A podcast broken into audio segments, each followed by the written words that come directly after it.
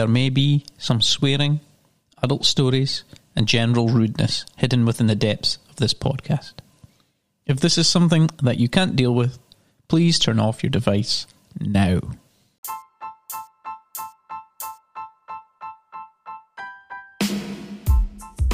Well, a warm welcome back, one and all, to the Beyond Canal Park podcast.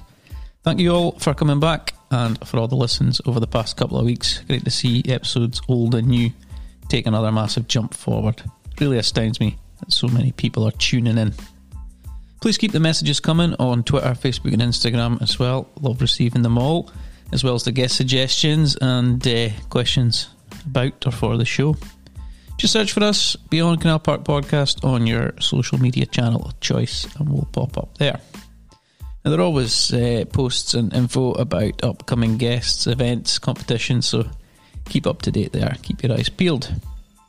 If you like what you're hearing, um, please leave us a review there as well, or at your podcast provider. Again, this really helps and uh, puts a smile on my face, if nothing else. Now, the new series keeps churning out classics, and today is of no exception. Former Huntly Inverurie Locos and Buckie Thistleman Andy Lowe joins me on the podcast this week to chat through his successful career in the Highland League. He talks to me about growing up torn between scoring and saving goals, developing on and off the field at Huntly, finding his groove at the Locos before scoring plenty silverware at Buckie Thistle. He also chats about his coaching and managerial experience, ambitions for the future, and names the best 11 he played against, but never with. And here's what he had to say.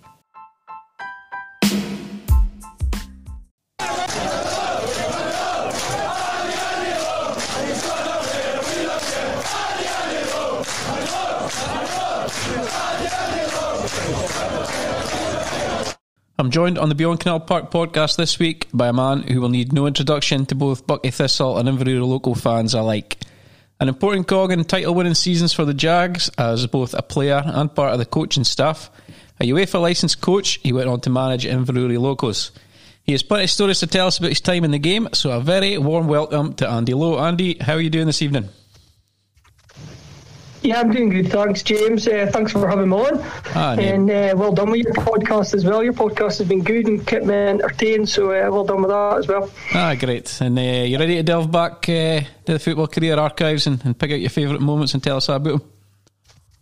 I'll try and I'll try and uh, as much as I can um, and try and keep it in the order as, as it happened. But um, yeah, we can, we can go with that. I'm sure I've got a couple, a couple of stories along the way. Magic. Well, I, I was like uh, my guests to take me right the way back to, to when the love of football began for them, and who were the early influences and things on you my love of football, it, it can go back as, as long as I can remember. I seem to remember just playing for Middlefield Boys Club, probably maybe seven years old onwards. Um, it could have even been younger than that, and that was just through.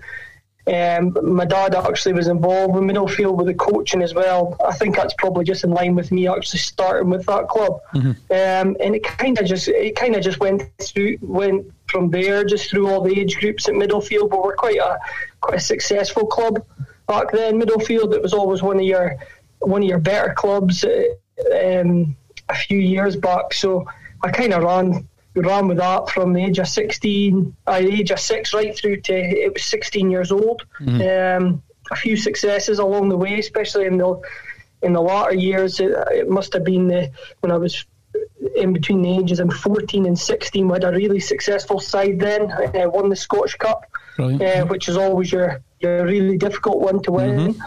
Um, so that was that was an, a, an early success for for myself when I was when I was younger uh, you, you playing with, with guys you still keep in touch with? Did a few of the, those guys go on to play football like yourself?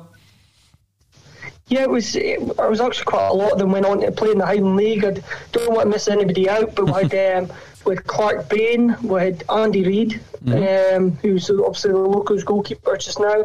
Uh, Ollie Youngson used to play for Peterhead and um, for Locos as well. Ollie's now the Dyce manager. Mm-hmm. Um, Ollie went on. Uh, he went down to Chelsea after that, and then right. Dundee. So uh, it was a really, really successful period. Murray McCulloch was another one. I think Murray mm-hmm. played with a few clubs in the Highland League, but probably more notably at Cove. Had a successful period at Cove. Um, so it was it was full of guys that actually went on and progressed quite well into some sort of semi-professional career, and um, yeah, well, we're all quite successful. It, it, it was a it's a team that kind of carried on, and not a lot of names vanished. Aye, yep. And uh, maybe on the coaching side of things, far with the, the early influences there. It would probably be my old man. Mm-hmm. Um, my old man was um, my old man was kind of hands on. He always had a, a love for football. My dad was a my dad was a farmer, so he never really got much opportunity in his in his own life to, to progress with his football. But I could always tell when he was uh, when I used to go and play football with him and his friends that he was a good footballer. Um, so he had an influence on me in the early years, um, along with another coach. I remember my dad took him on board, and I actually heard uh, Darren Nicholl speak about him last week on your pod- podcast. Oh, Was uh, George Middleton? Mm-hmm. Um, George Middleton, his son also played for our team. His name was Stephen Middleton, and, okay. and George came on and, and kind of helped my dad. And I remember. I remember just thinking George was really knowledgeable. Um, a lot of the times, it maybe that age group, it is just a dad or something that's mm-hmm. helping out. Uh, but George always felt just brought that little bit something different at Aye. the time. He was kind of rather than just watching the games and maybe just giving a, a little bit of advice, and he was kind of trying to break it down for you. Um, along with the guy that I mentioned, Ali Youngson, his old man used to to help my dad out as well. So they were the they were the guys in the early years that had a that had a big influence in my career. Um, and I used to play my, for my my school team, Bankhead Academy, as well. And our manager at the time was Ray Stephen. Oh, hi. Um, hi Ray Stephen. Yeah, so that that was another one. Yeah, Ray was that. Ray was that. I I never seen Ray play to be honest with you, but I obviously heard stories along the way. And he actually he used to own a shop on Bankhead Road, so I think that's how he ended up getting involved okay, in Bankhead Academy football. He, he, played out in France, didn't he? Was a, what's that? Sort of he played out in France, didn't he? He did, yeah. It, it, always came about at the time. As I say, I never knew who, I never knew much about mm. Ray's career until I actually started doing some digging. But I remember at the time, his contact was Arsene Wenger because I think that was his manager out in um, Aye, okay. out out in France.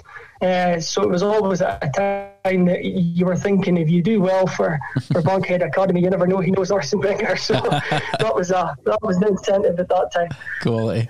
So uh, you mentioned uh, Arsenal uh, there, but uh, what, what, team did you grow up supporting, and who, who were your idols you, you watched growing up? Uh, Man United. Um, I've always I've always followed Aberdeen, um, but my, my passion's always been Man United. Uh, mm-hmm. From from when I can remember, it, it probably did follow over with the. I'd like to say that it fell over with the Alex Ferguson thing, but I think if I'm probably telling the truth, man, you were the most successful. Well, I think I think we're about a similar age. I think, and uh, I, I grew up Man United fan, and it was it was just that, that golden period, wasn't it? Yeah, it was. So I, I, am probably being honest here and saying that I've probably just jumped on board that when I was younger, but I've, I've stuck through it through some the last couple of years anyway, some tough times. So yeah, that's uh, that's that's who I followed, and it, it tends to be the only one that I follow really. And far, far were you trying to be when you were young? Far were you trying to idolise? Um, I used to always like Mark Hughes. I mm. liked Mark Hughes. I liked Cantona when he came on board, and then I think most guys when they um, kind of when Beckham came on the scene, I think um, everybody tried kicks and maybe a few of his haircuts. So I would need to drop his name in there as well. am, I right? You said to me that you you spent a wee bit of time at Dundee when you were younger. I did. I went from in my when I was at Middlefield. Um, I actually swayed between a goalkeeper and an outfield player. Aye. Um, at times, I think Andy Reid went on to Nottingham Forest, maybe mm. about I'm saying ages now, maybe about 14, 15 years old. Yeah. Um, and at that time, I was always quite a confident goalie. Um, mm-hmm. Always quite fancy myself in the goals. So I actually played a good few seasons, even when I was younger. I played Aye. a good few seasons as a as a goalkeeper. Okay. Um, so it, it came about that one of our goalkeepers was injured one weekend. I actually been playing playing most of the season um, in goals. But, but, one of our goalkeepers was um, sorry, he played in goals one weekend, and I, I ended up playing outfield. And I scored four goals down at a game down at Alton's when they were down watching um, Ali Youngson. Um, and I ended up going through Dundee through that. Okay. Um, and it kind of just progressed from there. I only I had about a six month period at, Dundee, just going down on a Sunday and playing for them and training once a week during the week. But uh, deep down, I always knew that probably that consistency of um, not playing outfield, I was probably a little bit short. Um, Although I felt, although I felt that technically I, I was okay, I just I don't know. I just felt um, game management wise and all that. There was guys that were just a little bit more clever than me. Aye, okay. Uh, so that's where I think it probably fell short there. Uh, great, great experience though for for a future career in the Highland League though. It was really good. It was it was great. There was obviously everybody ideally would have wanted it in Aberdeen, but when the Dundee opportunity came up, it was obviously a really good setup down there. Um, and the reason a lot of us left at the time was uh, there was an Italian manager came in. Was it Oh, aye. Bonetti? Bonetti, Uh, aye. you remember the guy Bonetti? Uh-huh. Aye, yeah, because because Dundee had Ravanelli and stuff at the That's time. right. playing. Aye, Caballero and um, in Can- Caniggia. Caniggia. Yeah, so they were all down there at the time. But um, so he came in and they just cleaned the, youth development out and just started from scratch. And Aye, okay. I was obviously one of them to to not get the phone call Hmm. back, and you just stopped going down on Sundays. So that was the kind of end of that. Aye. So you, your first uh, League club was, was Huntly, if I if I uh, read the notes right there. So how did the signing for them come about? How, how old were you? Um, I would have went to Huntly when I was 17 in terms of the first team. Um, Huntly, uh, when I was in Middlefield, Middlefield and West Hill were always your two most competitive teams. We were always the two that were going for the league.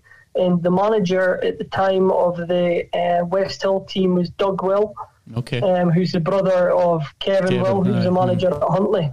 Uh, so Doug used to do the under 20s at Huntly along with the West Hill manager, and um, it kind of just fell into place with that after the Dundee thing fell through. A lot of us players ended up going up to Huntly and playing initially for the 20s, but I kind of I played a couple of games for the 20s, and then I just got moved straight into the straight Aye. into the first team setup at, at 17. Great. And uh, was that uh, fair to say it would be a bit of a transition period for the club? Would it be them? Was that kind of between their their title wins?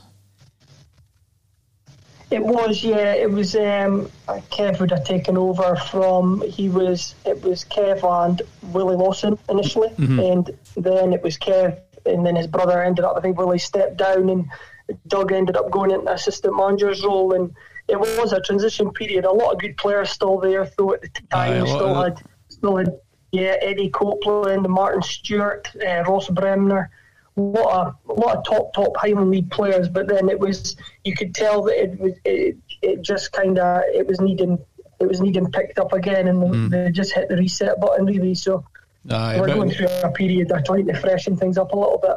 still, for, for you as a, a young player coming through 17, 18, it must have been great to learn learn from boys like Eddie and, and Martin uh, in particular. If I'd It been was- there and done it all. It was it was, it was brilliant, and I, I can't speak highly enough of, of that guys as well. It seems like years and years ago now, but I remember at the time as a as a youngster, just um, just how good these guys were in terms of in terms of how they prepared for matches, in terms of how they how they the youngsters as well coming through. You look back in it now, and Eddie and, and Martin and, and Ross Bremner in particular, I would say the three of them, and Darren Nicol as well, who you had in the podcast last week.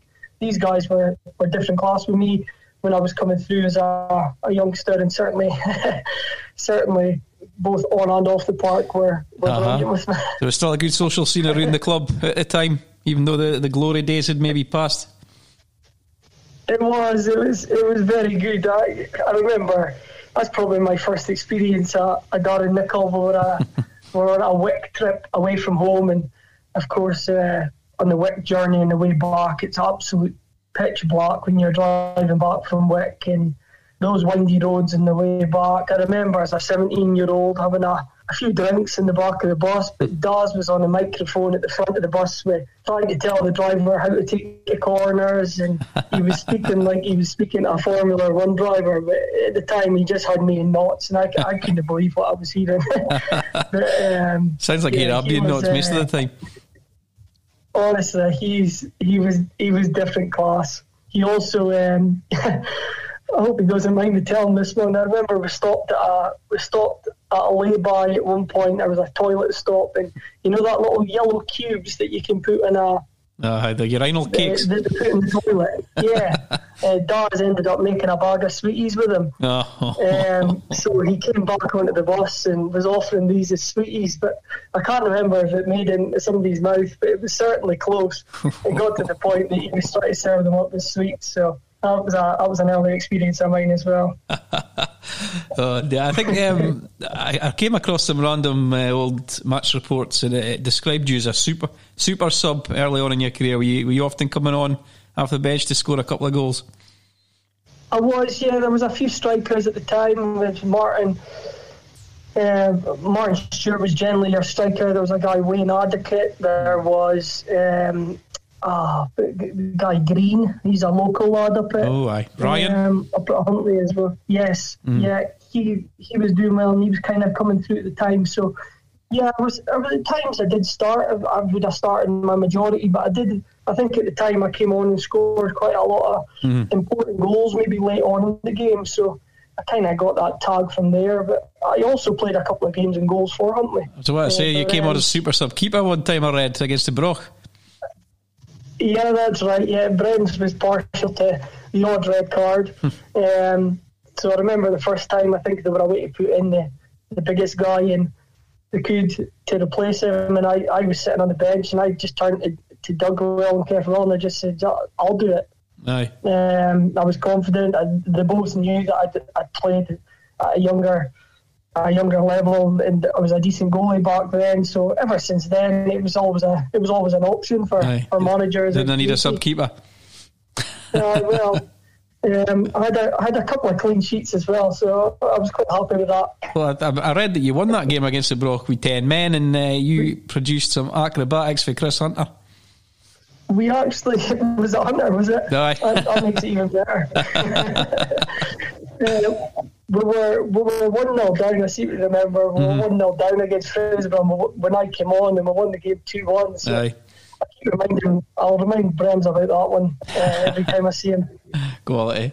So uh, was it uh, first team football you were you were kind of a regular starts you were craving when you moved to Locos, or how did that come about? The Locos one came about, um, so there was Kev Will, and then there was a short period with a guy Fraser Kelly came over from Lossie, mm-hmm. and then it went on to Aftershock. I think Fraser maybe was only there for six months, maybe maybe nine months, and then it was Billy Anderson that came mm. in after that Aye. with Mike Cormack. Right. Um, Billy was Billy just came in and took in about twenty different players with him. He just wanted to change things at Huntly completely. Mm. And I remember at the time. Um, I didn't really feel I got an opportunity from Billy. Okay. Um, and he early doors made a call that he just wanted to change it. He wanted to free up some some money, and he knew that Locos were were interested in me. So the club decided to sell me. And I, I can't have any complaints, and I certainly don't hold anything against Billy because they won the league title the year after. So you look at it, so you look at it, and uh, he probably made the right choice. But that's how that move came about to, mm. to hmm. Inverurie with uh, with John Garner, uh, former Huntly manager himself, obviously. It was, yeah. The the Inverurie one came about. I, I didn't know anybody in Inverurie. Um, it was completely it was completely new to me, um, and it was an offer that came in. And once I went and spoke to the club, and I seen that it was a, a group of guys that were ambitious that just came through the juniors and very similar age group to me. There was a there was a core of maybe about ten guys that very similar ages to me. So it, it seemed like the right move for me at the time, and and kind of everything everything fell into place there. I really enjoyed it. I had a had a great couple of years at, at um, Inverurie under John Garner, who I thought was a really good manager and a great guy away from football as well. So uh, yeah, I had, a, had a great time there. Aye, and there was you mentioned there was some quality players and characters. Did uh, Mr. Nicol follow you there as well? He did. Does does need his way. Does also got the dub ability. So um, every time he left the club, he said they won a title. Oh well, that would be right because Huntly went on to win it. So does does came with us. Tommy Wilson came with us. Aye, quality player. Um, different class, Tom. Um, yeah, really good. Great guy, somebody I still keep in contact with mm. now, but he was also one that was really good with the youngsters as well. He would, he would do it quite, he was quite hard on you Tom when he was in, on the pitch just because of his own high standards. Mm-hmm. But he always meant well. And the one thing about Tom that I always remember when you got off the pitch, he was he was brilliant with you. It was as if it was as if kind of you had a little argument with him on the park right away. Uh, it was just knocked in oh, the God. head, and he was different class with you. So that's something that's always stuck with me. Uh, I just um, think that's the way it should be. Yeah, it's left on the yeah, pitch. Definitely. Mm-hmm definitely. Um, I'm somebody I would like to think that I do that myself. If you have a little set to with somebody on the park, as soon as you get off it, that's it finished. Aye. Um, that's it finished, and it's it, you, you, just get on. You just get on with it. Um, so other guys at the time, most notably was probably Stuart Mackay, Kenny Cool, mm. were the two that I was kind of playing with up front at the time, along with Craig Ross was the other one. Oh, um, mm-hmm. So yeah, we we had a good side then. We won the uh, we won the the Shield in that first season. Um, Daz never Daz never mentioned that in his podcast. No. I noticed, but um, yeah, he was part of that as well. Brilliant. Aye. So that must have been some uh, achievement for the club in their, their first kind of first spell in the Highland League to, to pick up that. Yeah, it was it was great because you could tell that Locos were developing. They came mm. in they came in from the juniors ranks and it's not as if they they were finishing bottom early doors. Like right away, they established themselves as a top eight side uh, that had ambitions to, to keep on going. And mm-hmm. we went in there, and it must have been the local second year. That's when I came. And we won the we beat Deveronvale four one up at Deveronvale in the cup final. I think it was a toss of a coin if it got played at Locos or okay, if it got yeah. played at Deveronvale. And we beat Deveronvale four one up there in a cup final, and that was my first trophy uh, as a player in the Highland League, and oh. it was a it was a good one. The only the only problem was it was a midweeker, so we couldn't celebrate it properly. Luckily, there was a few more trophies to come. we still give it a good bash though. We did. Magic. Uh, it was good. With a crack in the night suit with the local lads, uh, as good as, as the Huntly ones as a youngster. Really good. I, I did it with a, as I said, with a core about probably about six guys that would just go out every single weekend. And, Magic. Uh, you you used to have a you used to get a grey suit from Locos. It was used to wear suits back in the day, so uh-huh. you didn't need to take a change of gear either. so it was pretty much you were out you were out every night, every every Saturday um, after it, and it often um, spilled over to the Sunday at the Inverurie Golf Club with, uh-huh. with a few of them. So um, that's where well, I stay in Inverurie now, so mm-hmm. I obviously enjoyed it. uh-huh. Well, I, I mean, I've, I've, obviously being based in Banff, I've interviewed a lot of the, the guys that, that won the league with the Vale, and they said that a, a vital part in, in, the team building was the night suit and the Sunday clubs that they had. I think it's I think it's really important. Mm. I, I, thought as a manager, I'm sure we'll speak later on, but I think it's I think it's so important. I think if you if you were to go and dig into the most successful sides, mm-hmm. is the guys with the best changing teams as well. Um, I, am sure we'll speak about my team with, yeah. with Buckie, but you look at Cove and I, I, think of the Keith team as well. And I used to always think, why, like, why is everybody going to Keith? Um, but and they were never leaving, and I know that the Buckie would have been interested, and Locos would have been interested in a few of their mm-hmm. few of their players. But guys were never leaving, and it is it's all to do with building this changing room atmosphere. And once you've got that, it's hard to it's hard to get guys away. Aye, ah, for sure, for sure. But uh, you did end up leaving uh, Locos. Buckie came calling. It was Mary Duncan Shearer signed you. That must have been quite a quite a thrill. Yeah, I left the Locos. I wasn't looking to leave Locos at the time. Um, I was kind of me, Kenny, and Stuart Mackay. It was between the three of us who was playing. John would usually play a four-four-two, so one of us would drop out generally. But um, I was playing. I was just came back from a an injury, and I played in a Monday night game against Buckie, and and Shearer was there. Shearer was Aberdeen based, so he came in. He came and watched that game that night, and I think I got a couple against um, that Buckie team, and and then Duncan I think phoned um, locos the next day and just put in a bid for us. And as I say, I wasn't I wasn't looking to leave locos at all, but once I'd heard of that, I was probably attracted to going playing under Duncan more than the actual move itself initially.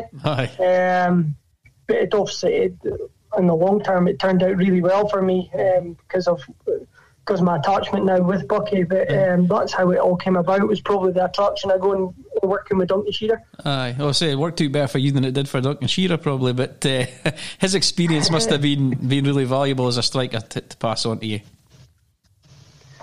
Duncan was Duncan was brilliant, really right. good, really good with the really good with the players, uh, particularly the strikers. Mm. Like he would take you aside and speak to you. He was a he, he was a really good man manager. Ah, okay. like in terms of like he, he was an easy guy to to get on with. I think the if you're the only thing with Duncan, I don't know if he would admit this as well. Is at the time I thought we were with a lot of good, a lot of really good players that, that could have potentially went on and won the Highland League, but were maybe a little bit too relaxed in terms of training and what was required training wise. Oh, uh, we used to train as an Aberdeen group of, of, guys, and it was an hour session on a on a Monday night, and it it was almost just a ticking over. And then on the Wednesday, you would all get together with the Inverness guys and then that would it would effectively only be one training session a week. Aye, okay. Um, so I think when you pulled that over the course of a season, I think that's possibly where we fell short.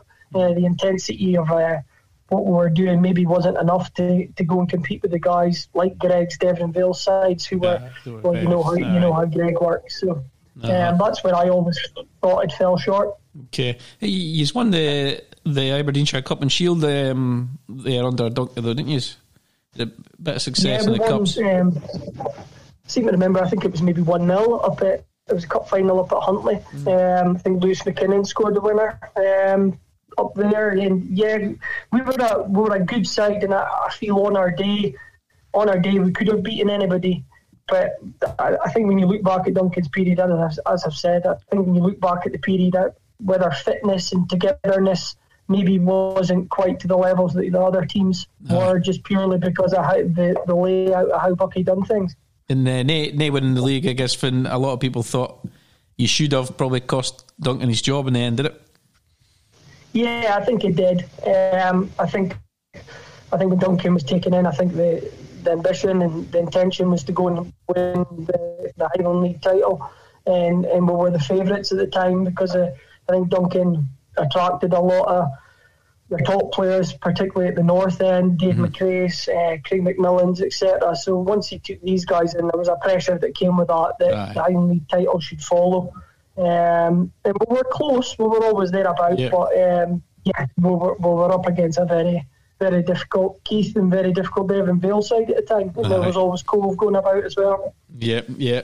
So who in that Buckie squad really impressed you when you when you first went there? There was a smart and a local boys as well still there, wasn't there? Uh, there was, yeah, there was uh, Jamie Shewan, um, Jamie Shewan, Stephen Bruce. I'm trying to remember if Mara came back in, in Duncan's uh, period, but Mara was there and thereabouts. And there was uh, Zico and Neil Davidson as well. So mm-hmm. that was your that was your local guys.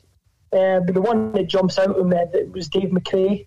Uh, Dave, he, he signed Dave for, for Nairn and and Tony Lowe and Franny, they all came from there. But Davy was just different class. Mm-hmm. Um, he he should have been playing higher than than Highland League. It, it was kind of a case of if, if Davy played well, then then Buckie would play well. Um, he was he was that good. Uh, he had the ability just to dictate games yeah, in the middle he, of the park. So he's um, had a few picks in, yeah. in folks' best 11s that have played with him. That's for sure. Yeah, really good. Somebody I enjoyed playing with as well. Somebody I, I was on the same wavelength with. It was kind of my type of player, the guys I like to play with. Um, and he was he was quite a quiet guy away from football as well, Davy. So mm-hmm. no, he was a he was a top top Highland League player. So um, yeah, he was the one that sticks out for me back in the Shearer days. Quality, and it, it strikes me as a quite a well run club behind the scenes and that as well, and the, and the fans as well are are. Uh, give a lot of back into the players. Yeah, it's a it's a it's a brilliant club. I've obviously been back to Buckie. Mm-hmm. I left and I've, I've been back, but the attachment that I've always had with the with the fans probably comes from how much it how much it means to them. I, I think I've said this a few times, and when MD's asking me about Buckie, uh, I always say that you're your core of Buckie fans. You've asked me at the start of this who I supported, and my who I supported was Man United, and that's mm-hmm. who I support. I generally think as a core of Buckie fans that would just say Buckie Thistle, Aye, and they wouldn't say anything else. And I think that kind of that's what you feel when you go up there. Like they're not Celtic, they're not Rangers fans. Their their first answer would be Buckie. Aye, it means a lot to them. You can feel that. Yeah, it means so much to them, and you kind of get that with Buckie, and you get the impression that you get that with Fraserburgh as well. Aye, um, they're the two clubs for me in the Highland League. That kind of that kind of feel jumps out at, and that's what you feel when you play for Buckie. Is there, there's a core of fans there that that would just do anything to help the club Aye. and that would support the players through everything as well. Great, and that's why that two clubs have always been there or thereabouts, really, over the last uh, however many years. Yeah, it's probably something more that I look at now with the Fraserburgh side of things. As a player, I never really thought anything of it. Mm-hmm. But when I look back at it now, I certainly see similar similarities between them and and Buckie in terms of their fan base and, and just just the community kind of spirit, spirit and and all that's really important in Highland League. Aye, yeah. Now, uh, obviously, players coming from Hawaii and uh, long trips in the Highland League. Uh, you said there must be a few training bus stories to tell for the Buckie days if they're if they're repeatable. yeah, well, the Buckie days, I always just remember the the train journeys. The train journeys, we used to always get the, the train. So if it was Fort William or Wick, we would get the train from Aberdeen to mm-hmm. um, to Inverness. We would then meet the Buckie bus in Inverness. The Inverness players would jump on, and we would head up to to these uh, to Wick or to Fort William. But on the way back, we used to get the half nine train home after these journeys. So you uh-huh. had a you, you obviously had your drinks in the way home, and then you had about an hour and a half in Inverness. And in that hour and a half, you used to drink as much as you could possibly drink before then getting a, a train back into Aberdeen. And that train journey in Aberdeen was just um, well, for a, for a young guy, it was tremendous. But uh-huh. for any other passengers, I can imagine in that train journey, it, it wouldn't have been. Aye, that was a trait to avoid if you've been up to Inverness shopping. Yeah, like the, the carriage, you could. When we went on the train, it was always busy. But at the time we got back to Aberdeen, our carriage was empty, and that was it was a lot to do with probably noise levels and, uh-huh. and some of the other things that were going on. Uh-huh. Uh, I remember, remember Level. guys nipping at the guys maybe nipping at the toilet and then coming back and maybe left their, their suits in the toilet and just walking through the train. I'm not going to mention names, but that happened quite a lot. Uh huh. Naked train. Yeah, naked train. It was a naked carriage. The other parts of the train was fine, but it was a naked carriage. I was just saying, that, I can't say to be you get arrested for that sort of stuff now. There's no, no laughs allowed anymore. I know, well, that's the thing. You look back at it now and we remember. I remember when you came back into Aberdeen and the police were wait, like waiting at times. They were waiting for us, but you come back into Aberdeen and you always thought right away, "Oh no, I hope that's not for us," um, because uh, because of the drink that was involved in the way. But it was always fine, and there was never any issues. There was never any issues. But you look back at it and you think if you were to try and do that today, it would just you just wouldn't get away with it. Oh, you just wouldn't no. get away with it. But it was great at the time. Magic. Now, Buckie I was kind of struck me as the, the decent Scottish Cup uh, experiences and journeys. Have you got any particular favourites that jump out for you?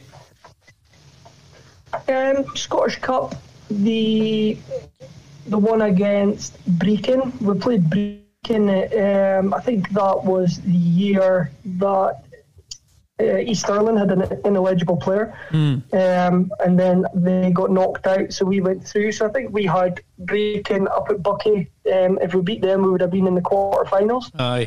Um, we got beat two 0 that day, and I think it was Rory McAllister scored two. But it was a that was a really good game, and, and Rory was the difference. We were very competitive that that day. Aye. But Rory just scored two absolute worldies at a time he, when he, was. I think Rory was breaking on the scene as he does. yeah, um, just two goals out of nothing. Um, but that was the year without that I mentioned in East Stirling. That was the year when Spider and, and Moby had a had a fight on the pitch. Aye, well, uh, they were both a bit coy about it, even they've been on. Aye, well, it, it, got a lot of coverage. It was on Sky. Um, but I, I, can't remember how that. I think Spider was trying to get Moby was playing left midfield that game, and I think he was probably cheating and maybe going a little bit high.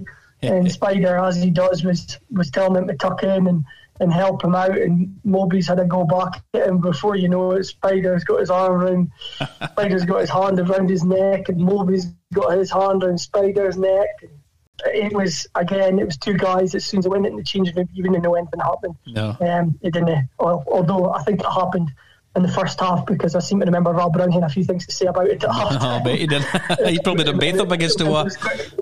Aye, and then it was quickly sorted out after that. that whole, that whole. When you look back at that game, that whole, that whole game was a was a strange one. Uh, we got beat one 0 It was a late goal. We got beat by, but we were wearing East Stirling stick uh, because Buckie, oh. Buckie in the Highland League, and I'll never understand why they've done it until they don't do it now. But we never had an away strip. Okay. Uh, so we just used to just turn up in our green and white strips, and the ref didn't like it that game, so we ended up wearing a strip. I was about ten years old of East Stirling.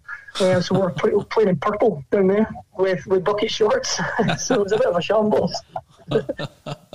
So the, the Will brothers took over for a short spell. It didn't really last too long, though.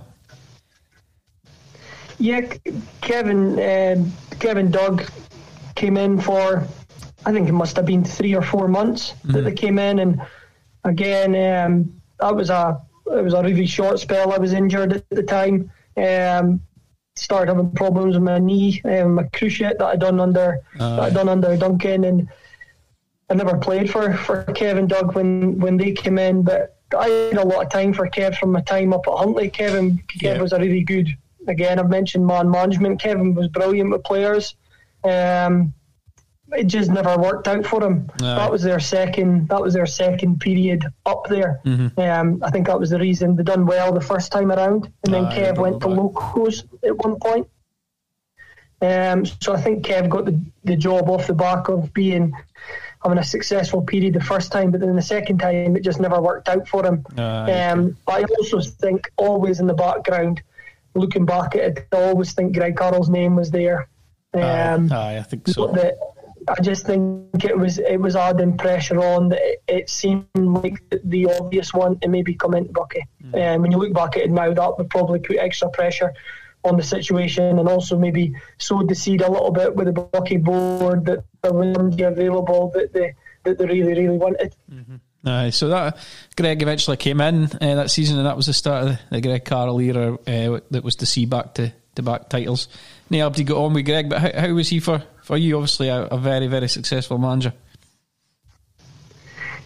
Greg's Greg's been the, the best manager that I've played for. Um, he was certainly different to, to other to other ones. Um, he had his own style, um, very demanding. Uh, on top of it, but then he, he also you could speak to him if if it, if it was something you wanted to hear about. You you could sit and you could you could ask Greg a, a question and he he would give you an honest answer. And I, I like Greg's honesty and, and and how hard that he he worked his players, and it's probably how demanding Greg is, and is is down to how successful that how successful he's been over a long period in the Highland League. He was um, he was hard working, uh, but he just got players playing for him, Aye. and he had the ability to, to speak to guys and attract the best players in the league to clubs as well. Just purely, he had an authority about him that um, that made you want to go and play for him. Aye. As a, a few folks said, he, he, had that authority. He could be tough, but he was also somebody you could go to for advice and uh, uh, if you had problems as well. Definitely, definitely. Greg was somebody that I spoke to earlier on in my in my coaching and management uh, here because he he's always open to, to listening to you, but I, I thought he's probably the, the most standout one that I could use for Greg. One of that voices that as soon as he spoke, everybody in the room listened. Um, and because if you never listened, then you wouldn't you wouldn't play for him. Yeah. Um, and just that had, had that aura about him, and that was that was probably what Buckie needed at the time. Where we were maybe lacking a little bit of direction and we were maybe low in confidence, um, having thought that we would maybe go on and be Highland League winners and had a squad of potential Highland League winners, but we were always falling short. And Greg just came in with that confidence, having having done it, and that authority that if you follow what I tell you to do, we'll win yeah. Highland League. Um, so coming in with that early doors, just that confidence just spread right into the into the changing room, and it kind of just kicked off from there. The title, the title winning uh, ship was there. It just needed a captain. Steer yeah, exactly. in the right direction. Exactly. You could, yeah, exactly. You couldn't have put it better. Uh, Greg did change things. He, he changed the training nights about. Um, in terms of like your, your lighter session was with a smaller group in Aberdeen, mm. um, and then your bigger session was up in up in Buckie as a group. But Greg also at times was twice a weekend, so we were we were all together more often. And at the time, it was a big call because it's not something that anybody signed up for when we signed for Buckie. No. Um, but when you start winning games of football regularly, guys soon buy into it. Uh, uh, and when you were starting to see the rewards, um, it, it, didn't take long for it just to be the norm. Uh, amazing experience. Uh, not only lifting the Highland League trophy, but, but doing it two years in a row. And obviously, that was the first trophy, uh, first title that Buckie had won for a long time, wasn't it? Over 50 years. It was the, the, the first year, that's when the first years when I done uh, I done my, my cruciate ligament, so mm. I was I was out for that season. I was kind of on the on the side of it, and I spoke to Greg earlier on in the year and just said, look, I'll I'll be doing a lot of a rehab work and coming up to Buckie twice a week when I've got a gym just on my doorstep. It, it doesn't it doesn't make sense that I could be doing it in a gym Aye. in Aberdeen. So the first title title win is one that I was always just in the background. It never mm-hmm. quite felt like a title win for me. Um, so it would always be the second one that I would refer to as, as my as my first league title. Well, let me let me play a little clip that I found uh, online.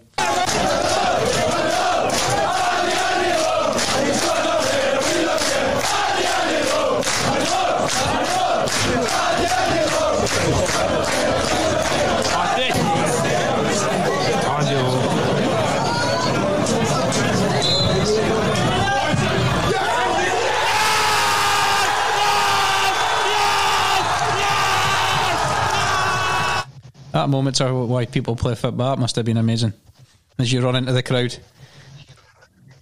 Uh, well, I was just trying to work out if that was a Saturday or if that was a Sunday in Enigma. I couldn't make up my mind.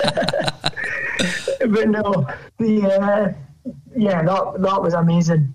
Um, certainly my my playing career, my my best moment of football, and and something that just I just ideal. Ideally, how it went. It, it, was two biggest rivals. Last game of the season, Buckie at home. Last minute, and the last minute, yeah, last minute winner just to seal the title. Uh, it, it, was it was amazing, and it was just after coming. It was after the, the year before that with my knee injury as well, having uh, missed out on it. Just a whole heap of emotions came out on that day after that, which is um, is something that I'll never be able to beat that feeling. I don't, I don't think I'll try. I don't think I will. Obviously, I was googling you in, uh, earlier in the week, researching. I, I got goosebumps watching that, so it must be magic for you to watch it back. And I hear that be able to go and watch it back. Yeah, a lot of Highland leagues on video. It's great when that appears. That's what I mentioned Enigma there because on the on the the Saturday we actually ended up the Saturday night we ended up um, it was a it was a great night in Buckie and then we ended up back in in Aberdeen on that on that um, Saturday night, and then it kicked on into the Sunday. and we all ended up in Enigma on the, on the Sunday afternoon.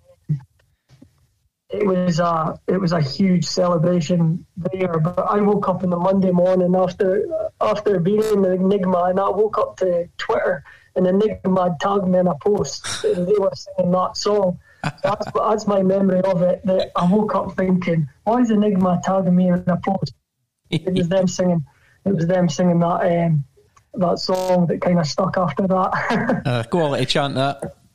Aye, well, it's, it's quite it's quite simple. it was a, it was a, it was effective. Um, yeah, it was the Buckie fans have been been great with me, and that that just didn't, they were great with me before it, but that obviously just enhanced things. Aye, yeah. um, you'll always be remembered by the fans now. Ah, yeah, and it's good. To, it's good to have that because they were they were patient with me and helped me a lot through my, my injuries and stuff. So uh, I that was the best way that I could repay them, and yeah, they, they deserved it for all the all of their support over the years. Aye, yeah. Yeah, you obviously had quite a few cup wins through the years as well. Is there any in particular that stand out for you personally? Um, during Greg's period, I always I just get blurred in that league title. I aye, do. I, that league title just took over everything because it was it was kind of building towards that. But the the league title is the one for me that just and how it happened. It, it's something that whenever I go back to that time at Buckie, it's just the one thing that just stands out. Aye, yeah. uh, within that group of players, it, it's the only thing that I kind of can refer back to. To be honest with you. Aye. Um, you uh, you mentioned uh, Mara earlier, um, and he was some mm-hmm. character, wasn't he? And I heard he liked to get physical with the chairman on occasion. yeah, that's right. Um, that, that, goes back to one of our that goes back to one of our train journeys, and this is uh, it's also credit to it's credit to, to Gary, who's our chairman, because mm-hmm. if you're if you're seeing one of your strikers or rugby tackle a, a chairman, it, it, probably does, it probably shouldn't happen, especially when you see the size difference uh, between the two of them. But um, yeah, I remember we came out of a came off a train in Aberdeen after one of our journeys back home, and and Gary was having a Gary was having a a fag over next to a puddle, and I think Mara just decided it would be the right opportunity to give him a a cuddle that he used to like to call it, but it was definitely a tackle. Um, but again, I, I, credit Gary for that because that was the that was the atmosphere mm. up at up at Buckie, and Gary was part of it, part of it, and he just took it all in his stride and kind of and create, helped create that bond that, that everybody was just in it together. Brilliant, brilliant. Um, so you you ended up leaving Buckie for a, a short spell away back back to Inverurie. Uh, who signed you for the Locos then? Um, Greg, after we won the, the back-to-back league titles, I think Greg had it in his mind that he just wanted to freshen things up, and we never started the following season that well. Um, the opportunity, Greg was speaking to me about a new contract, and I think I was in the last year of my contract, and I was just wanting, and to be honest with you, at the time, because of my, my age and stuff, that the travelling was starting to I started, I think it'd been seven years at Buckie at that point, and the travelling was becoming quite a lot, and it was becoming difficult, and I was starting to progress in my work and stuff, and it was starting to have effects on that. So I didn't commit to, to signing a contract with, with Buckie. Yeah, I ended up just making the, the move to Locos with, mm-hmm. with Scotty and Kenny, two guys that I'd played with, um, and, and moved into the management team, and it was quite attractive option to, to go and play with two guys that I knew well. Aye, yeah. It, ended up being quite a short spell, though. It was it, Scotty and Kenny, probably about a year and a half, two years.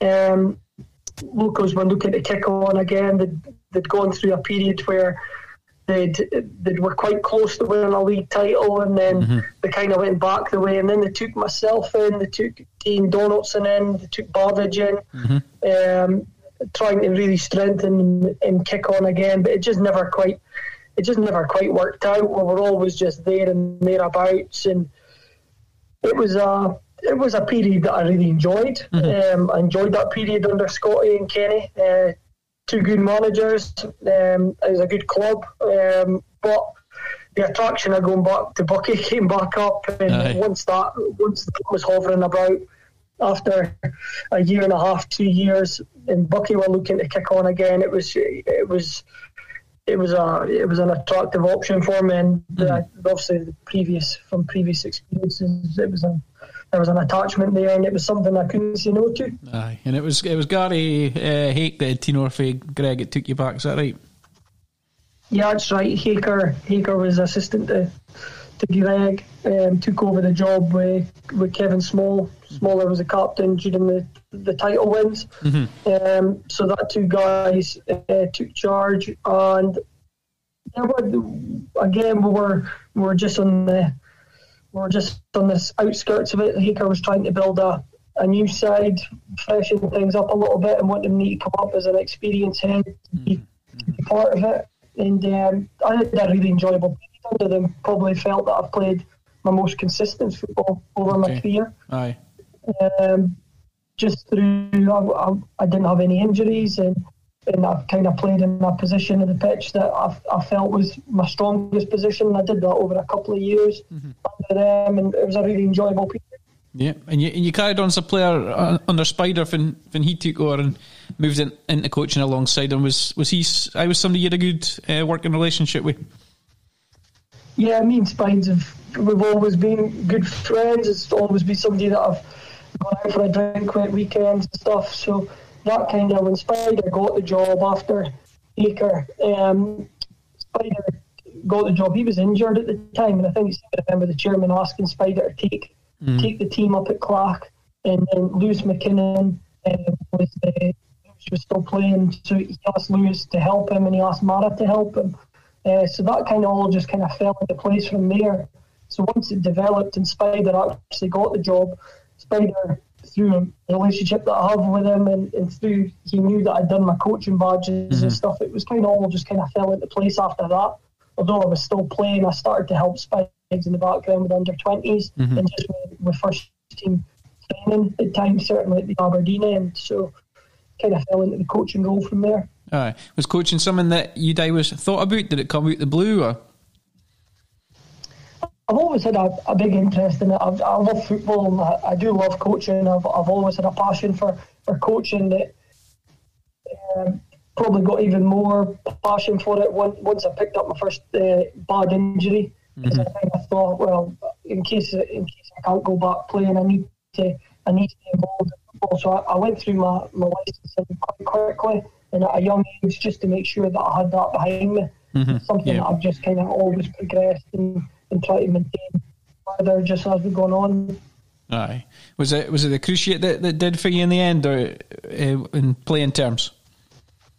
Yeah, I done my, I done my cruciate when I was 21 under when I was with Duncan, the, this uh, and then I nicked it again under Greg, but it's still the same operation. But the third time when I was with when I was player coach with Spider, we were up at training. It was in the title winning year, and it was in January, so it was about halfway through that season. Aye. Just in a training session, um, I just felt it go, and I, I remember saying at the time that if that if it was my cruciate that had went, then that was me just calling it a day. I thought at the age, and I knew what was required to come back from it.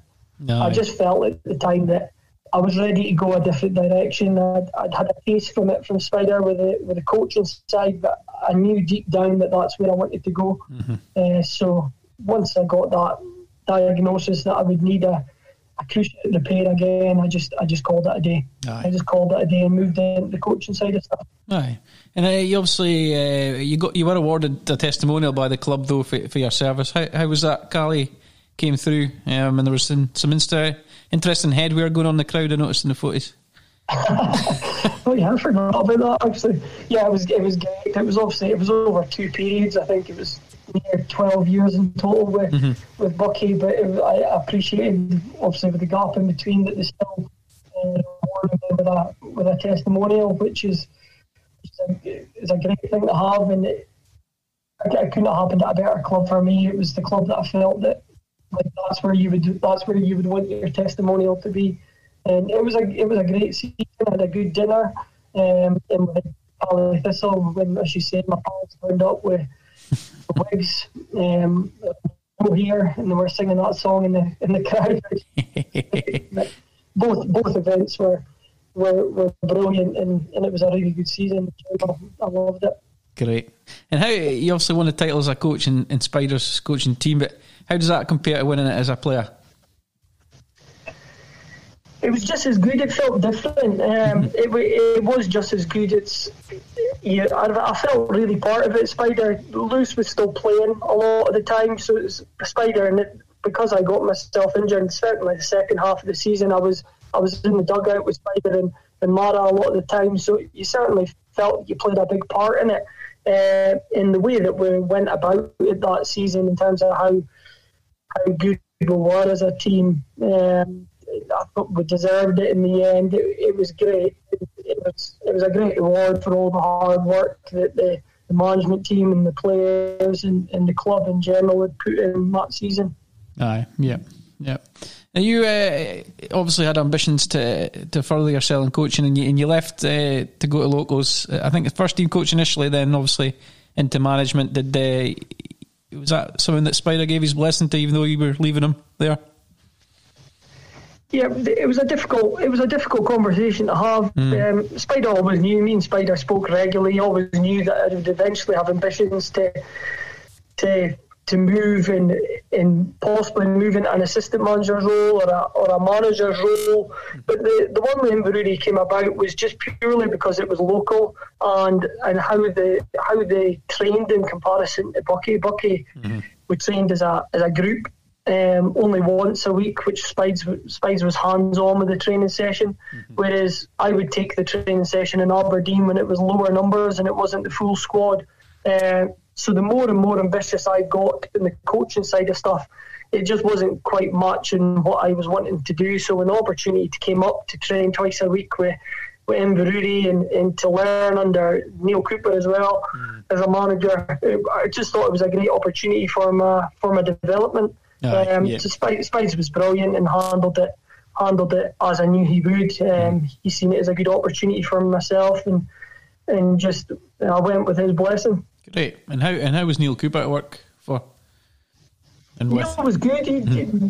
he, he's obviously Neil's coached at a high level. Yeah. Uh, coached at Aberdeen. Um, Austin took the Aberdeen team like in between maybe managers getting the sack. Neil was the person that, that stepped in and, and took the team over that kind of interim basis and on a few occasions. So I was keen to learn from Neil in terms of how he coached and how he put on training sessions. And in that period that I did work with him, um, you could certainly see he was a he was a good coach and he was very experienced in how he laid out sessions and very specific at how he wanted things done. So yeah, it was a it was a short period of Neil, but it was mm-hmm. it was an enjoyable one. And was it a no brainer when you eventually got the chance to, to step into the, the manager's seat? it was it was it was too good an opportunity to turn down. I always felt I think it was thirty five. I think I was thirty five when I when I took the job. I always felt that I would go into management when I was maybe about thirty, probably my age now, mm-hmm. about thirty eight. Aye. Um, I always felt it was that kind of period that I wanted to step into the manager's role. But when I was at Locos and the Neil thing came about and an opportunity took the t- to take the team for a couple of games and then it kind of all just fell into place for there. That I felt I felt ready. Um, I felt like I had a lot to offer. I could see what direction the club were wanting to go in, and I had my own ambitions as well at that point. That I felt that I had a lot to offer. Um, the Highland League in general. So it, it, was just it all kind of fell into place, and it was too good an opportunity to turn down. Aye. And did you hear uh, in particular management style philosophy? Did you hear your former managers you could tap into for advice and take bits and pieces for? I would say the two main ones was probably Greg and, and Spider. Mm-hmm. Um, I rate Spider really highly as a manager. He's he's he's very enthusiastic. He's very hardworking. He's hands on. Um, good with the players, but then he's got a, he's got a flip as well that you wouldn't want to cross the line. Mm-hmm. Um, so I would say Spides has probably got the and Greg's have got that over me, whereas I would probably be a little bit more lenient in terms of uh, my approach would be not quite as intense, but maybe more the coaching side. Yeah. Um, that's probably where I'm a little bit different to the two of them. Um, but yeah, I I'm a I'm a I would class myself as a, a man manager, man manager, somebody that's approachable for the players, uh, somebody that can the players can speak to about anything, but also I like to I like to be hands on with everything and, and yeah. see what's happening at the whole club and try and try and influence the, the structure of the club and the coaching that's going on. Yeah. Now, obviously, management of any club is is tough. If it might be enjoyable, but it's all consuming. But particularly at Highland League level, for you've nay got the huge teams that, that maybe pro managers have got, it can be just take over your life, can it? It does. It's a it's a it's a full time job. Mm-hmm. Um, it is a full time job. There's obviously times you're you're working your, your normal working hours, but in terms of the full time job, I mean, you just switch right over to to management while it's also in the back of your head throughout your mm-hmm. normal working day. What's going on? What needs to happen? What can I do to improve things? These things kind of just tick away at you the whole time. Um, so it is it is a full time job. It's, it's it's rewarding in that fact as well. Like it's at the end of the day, football is we're all involved in it because it's our hobby. So mm-hmm. I always seen it as a privilege of being the manager of Locos. I thought I was in a privileged position to do it. Mm. It just got to a period where during COVID and stuff, it just got to a period in my, in particular in, in my life, where I, I just felt that I needed to hit the reset button and step away from it a little bit because it was just getting a bit too much. Uh, you said that was probably your lowest lowest point in, in FITBA, feeling you had to step away. Yeah, but yeah, it is. It's something that still eats away at me probably weekly. It's mm-hmm. something that I still think about weekly, but I don't say, I certainly wouldn't say I regret the decision. It was in a period during COVID where. I had a young family, I just we had a newborn, and yeah. um, what comes with newborns is sleepless nights. and um, and when you're involved in football management, um, you're constantly thinking about things and any any period during the during the evening when the little one was getting up at two three in the morning, I was instead of trying to get some sleep, I was seeing it as an opportunity to watch football highlights uh. and try and and try and pick at things that uh, at Locos that I could I could improve and I just I just got I just um, got things I just thought things were getting a bit out of hand um, and I probably I just felt I needed to pull myself away and make sure that when I do come back that I don't let it get to that kind of levels again. I need to. It was all on me. It was something that, as I say, eats away at me. But I, I know what I did wrong, I, I know how I would do things differently going forward. Aye. Do you feel like you never really got a good sustained run at it as well because of COVID coming in and the league shutting down? It probably made it all worse. It was. It was. It was certainly a difficult period. The first, um, I think, the first nine, ten months before COVID. Just as COVID, uh, I think it was the March, uh, March 2021 or it was March 2020. Uh, we were sitting second in the league table at the time. I think Fraserburgh had a.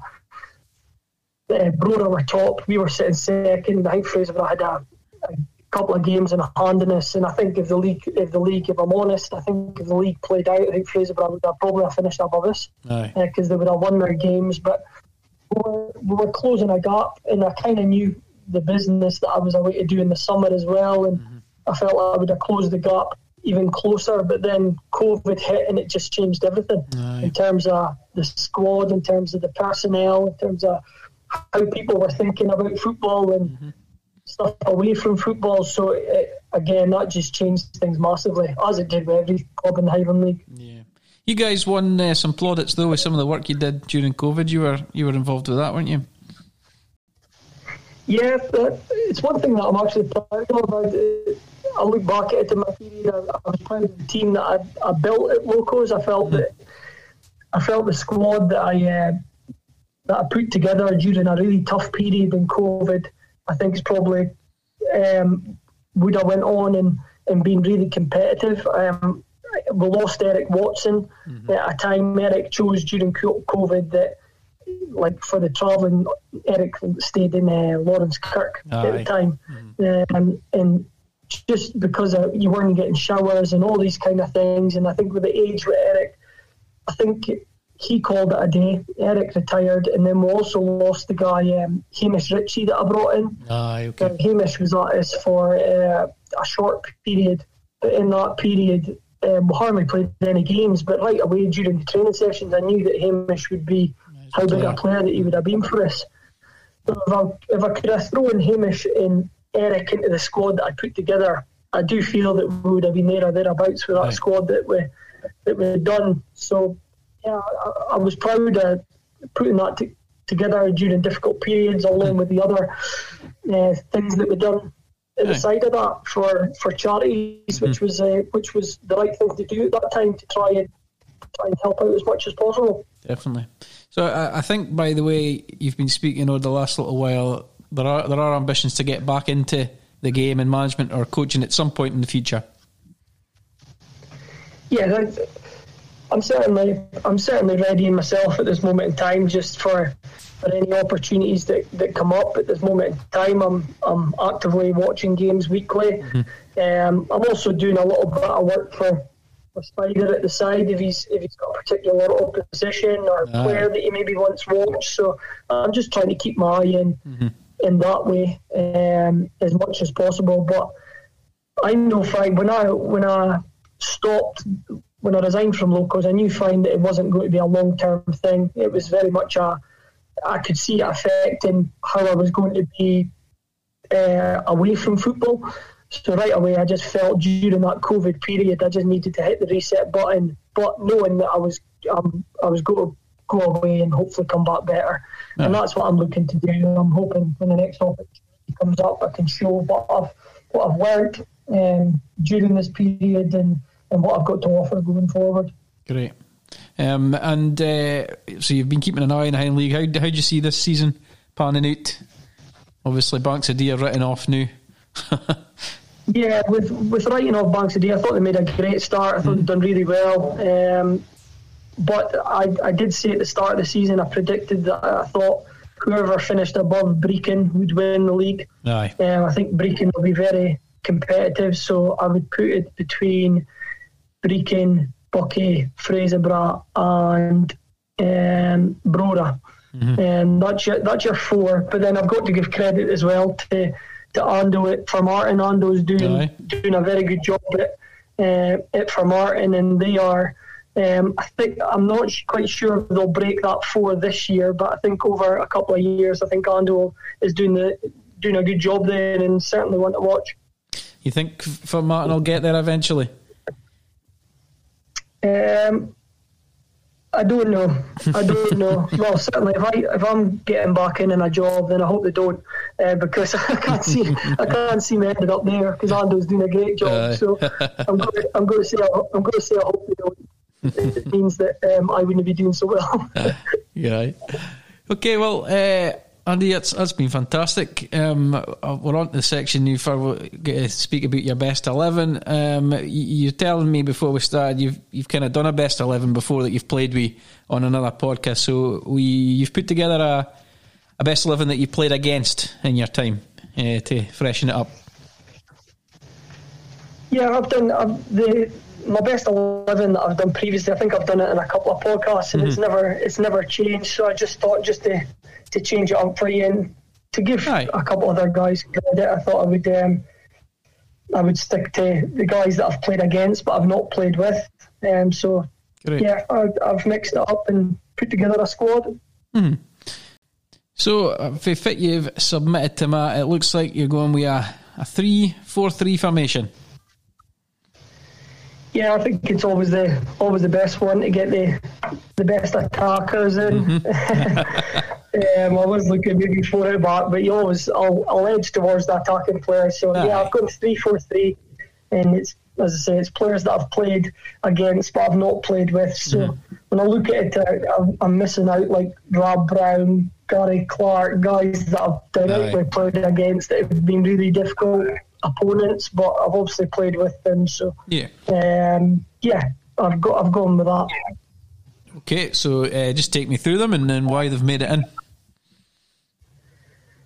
In goals I've gone for Andy Shearer. Uh, Andy Shearer was a really successful period at Keith and um, also at Formartine. Mm-hmm. Uh, Shearer was always one that I looked at and, and thought he was a difficult opponent. He, he was a big, he was big, he was big, posed, good goalie over a lot of years, which he didn't just he didn't just have one good season or two good seasons. Andy Shearer's been a top goalie for Aye. 10, 15 years, and he's still a goalie now, uh, which is credit to probably how he's looked after himself. So mm. it was between Andy Shearer, Barry Thompson, and Stuart McKenzie, but I'll give it to I'll give it to Andy Shearer for longevity. Okay, so who's in the back three? Back three, first one is Scotty Anderson when he was at Deveronvale. Um, I always got the impression playing directly against Scotty that he was somebody that had played at a higher level. Mm. He was he was very clever. Um, he was clever, but he also had a little nasty side. Scotty, although uh-huh. he always he always looked the part, Scotty. Um, he always looked the part, and he was always the one that was sweeping things up. But it needed to be Scotty picks it up as well, unless he just done that to me because I was a littler guy. But he was. Uh, he was uh, no, he was a he was a top player, Scotty, and always a always a really difficult opponent. Aye. Okay. Um, in there with him, I've gone Eric Watson. Eric, um, it, it speaks for itself what Eric done at Cove. Um, I was obviously fortunate to, to manage and coach Eric at, at, at Locos, and I wouldn't say it surprised me how good a player he was, but actually the type of player he was, I probably always thought Eric was somebody that was just really hard and defensively like good in the tackle and stuff. But I actually looked at Eric, especially as a coach in the offensive side as well, how good he was on the ball. Aye. And when you look back at it, it's probably how regularly Cove had the ball because they were a top side and mm. Eric was so good on the ball. So when he came into Locos, it really surprised me how how much we actually built attacks through Eric and how much he missed him when he wasn't there. So um, he was a top, top Highland League defender. Brilliant. Brilliant.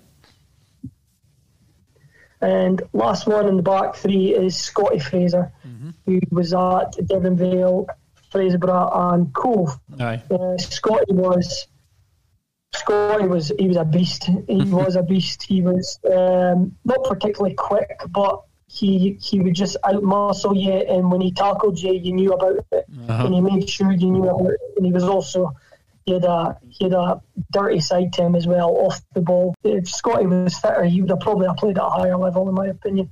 Aye. Aye. Okay. So uh, we've got four in midfield. First one I'll go for is Blair Yule, who's still at Cove just now. Um, Blair was always, he was just one of that guys that you just couldn't, you always seemed to have time and space and you just couldn't get near him. If you went to press him a touch, Blair was always one step ahead of you and it was just away from you before you knew it. Um, it looked it looked effortless to him at times, and you're you're seeing that now. When you when you thought would he progress, he's ended up progressing with Cove rather than having to go up the leagues. He's actually just you, you follow what Cove are doing, and he's he's playing all the time. And when he is playing, he's a, he's a top performer for them. So, um, really good player, very good. Quality. Next one I'll go for is Rusty Mark Smith. Uh huh. Um, Rusty was just on his game. He was just somebody that was always bigger than you, quicker than you, stronger than you. Uh, when he was on his game, he was a, he certainly he had a couple of really good seasons at Deveronvale under Greg, where he was he was unplayable at times, good in the air, good in the ground, good with the ball at his feet, and he, he was a 20 goal a season midfielder, which is really hard to come by. So Rusty was uh, Rusty goes in there. Who's alongside him in there? Um, when I was younger, it was a guy that I would look up to that played at another side, it was Darren Still. Uh huh. Um, I just thought Still he was a leader. Um, he was a captain on the park. He was the he was the go-to for needed somebody to, to get stuck in. He was the person to do it, or if they needed somebody to drive the team on, he was also the one to do it as well. So Aye. Still he was Still he was one of the hardest opponents to come up against. Okay. And who completes that midfield? The one that I couldn't miss out, um, I never directly played against, was Paul Coutts. Um, yeah. Paul Coutts, he's obviously gone on and played for Sheffield United. Um, he's at Bristol, I think now, but um, he was he was just different class. Aye. He was just he was he was just somebody. I think he was 17, 18 at the time when I played against him, and he was just too good for the Highland Aye. League. You could tell that early Few boys have said he was, He was, young uh, Loon was just strolling it. He was just strolling it. He's gone on to have a great career. Yeah. Okay. So who's getting the goals? Who's up front? So the front three, uh, the first one I'll go for, played against him when I was about 17, 18 at Huntly, but it's always stuck in my head with Mike Stephen at Uh-huh. Fraserburgh. Um, probably somebody that I first looked at and just thought, like, he, I'm a mile away from him. And like when I was 17, 18, I just I couldn't see. Aye. He, would- he would Mike Stephen would have been about 28, 29 at the time, and I remember there was a lot of clubs sniffing and about him. Yeah. Mike was, um, from my memory, at that young age, he was just different class. Just Okay. left-footed, cultured left foot. Um, looked like he could score goals from any angle, take a ball in at any any position. Um, really good player, and just again, he just looked like somebody who could have played higher level. I think he had the chances. I don't think he, he, fancied it. I'm sure it was it was either Russell McBride or Scott Murray. If I said they went to, to trials alongside him, and uh, he could have he could have made it if he wanted. I think. That, doesn't surprise me. He's very similar, very similar in size and stature as Barber now at, at Fraserburgh. Ah, okay. Um, very similar, but he was he was really clever, really clever player and it's always just stuck. And I was only 17 at the time. It's always just stuck in my head playing against Fraserburgh up there that just can you get near this guy, um, and that's it's just one that's always stuck with me. Aye. Okay, so who's up alongside him? Uh, next one will be Daryl Nicol that was at Cove. Oh. Um, I think Daryl Nicol's playing over in Australia now and doing well for himself. Mm-hmm. He had um, he'd a great couple of years at Cove and um, and he was always one that just because he was so quick and so just so clever with his movement. If, he was on his game, you just couldn't match him. Yeah, you couldn't match him. So he was one that stuck in my head as well. Mm-hmm. And then one more to complete the eleven. Uh, this is probably my most picked player of, of all time on this podcast. Is that right? Uh, yeah. yes. So probably my favourite front two to watch in the Highland League would have mm. been um, Ian Murray, who I've obviously played with. I'll put Buckie, and then his strike partner, who I'm putting in here, is Mike McKenzie. Aye.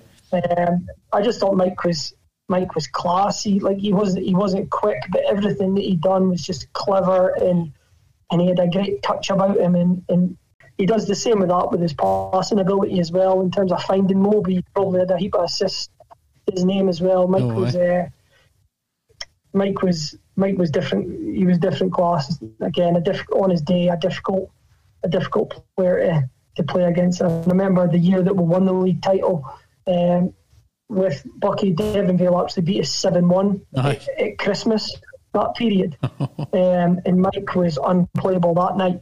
And, and I think after that, Greg gave us a mini pre season. um, after that defeat, we had a mini pre season on like the 1st of January. Uh, and then after that, we managed to kick on again and, and win that league title. But Mike on that period was uh, was different class. quality. Seen it, seen him put on a few performances like that back in the day. Okay, so who would you take in to, to manage this team then?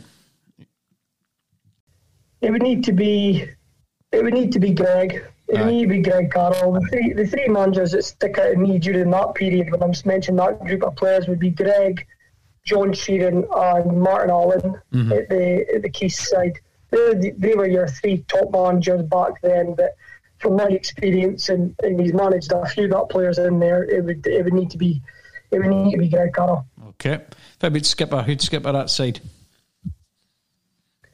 Eric Watson. Um, yeah, Eric. I would need to say that again, just from experience. Mm. And Eric in a changing room, Darren still would be uh, would be an option as well. He would be a it would be competitive between them two. But um, yeah, I'm going to give it to I'm going to give it to Eric. I prefer it being a defender as well. Aye. Sees the whole pitch, so yeah, yeah I'll okay. go for Eric. Would you get many games uh, if you were in this squad? No, definitely not. Maybe a free kick. I didn't see much free kick. I don't want to say that. Mike McKenzie had a good thing on him. no, um, no, I don't. No. Uh, if, if uh, these guys were all in their prime together, uh, how would they fare in the current Highland League? Or how far could they go in the pyramid? Do you think? I, I couldn't. That that team would win the Highland League. Aye. Yeah, yeah. I would. I'd be confident saying that that team would win the Highland League. Okay. Yeah. Great. Okay, so Andy, I was finish up just with a few quick fire questions. Just the first thing that pops into your head for these ones. No problem. Okay, so one thing you'd change about football to improve it? Uh, probably at this moment in time, the handball rule is annoying me. Um, it's not clear. Um, it's, it's not clear and obvious, and, and VAR is making it even more difficult. I almost think, almost think the handball rule needs to go back to what the referee sees at the time. Yeah. Um, just to, and, and it doesn't go to VAR because I, I just think it's the you'll never get past what the referee's feeling at the time. And in in the action, I think when you slow things down, it can sometimes look like it's obvious or uh, it just it doesn't make much sense just now. So that Yeah. would probably be the one that I would try, probably try and tighten up on. Okay. Um, who would you like to play you if they made a movie of your life? I'm not a big film watcher. Um, I tend to watch I tend to watch series, um, but I'll go for, since he's since he's bald, he's got shaved shaved head. I'll go for Jason Statham. That'll do. okay. Uh, toughest direct opponent you ever came up against? I'll go for Scott Fraser for that one. Okay. Um, direct opponent, yeah, I'll go for Scott Fraser just just because of his physicality and and how much he would, uh, yeah, off the ball stuff as well. Yeah, he was Right. he was a tough one. Scotty Okay. was a tough one. Okay. If you could have played for one other Highland League club, who would it have been? Um, that's a good question. That's a good one. Uh, probably Cove. Aye. Uh, with them being a yeah, it was always one. Or, or at one point, I did speak to John Sheran at one point. Um, I think it was in between Locos and Buckie, maybe the first time. Aye. Um, I spoke to John. It was always somebody that I was I, I liked to work under, and it was obviously a local club, and it was always a competitive team. So probably Cove, I would say.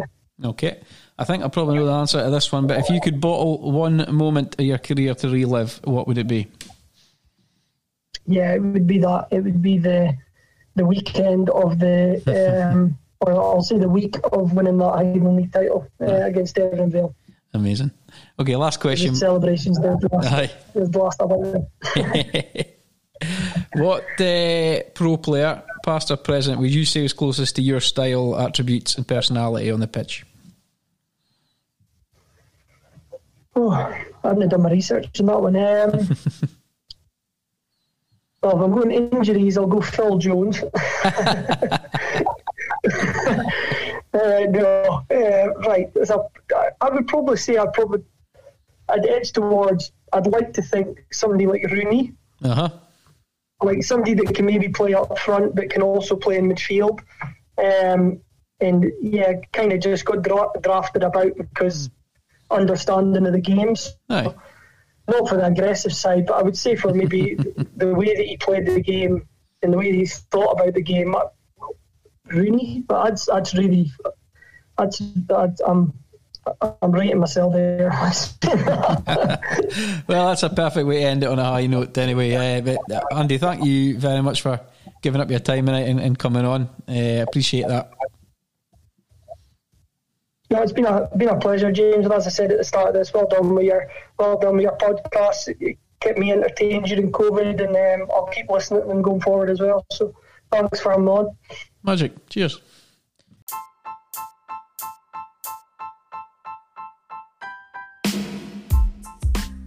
Well, a huge thanks to Andy for coming on the show and sharing his journey through football with us. Really nice guy who is clearly not finished in the dugout yet. I look forward to seeing him back at the helm of a Highland League club before too long. Thanks as always to you, the listener, for tuning in once again. If this is your first Beyond Canal Park experience, then you can scroll through, scroll through the back catalogue of episodes on Spotify, Apple Podcasts, or on the Anchor app. There's something for every Scottish football fan, from Highland League legends, local junior stalwarts, to professionals and internationalists. Something for you to do while you wait for my return next week. Until then, bye for now.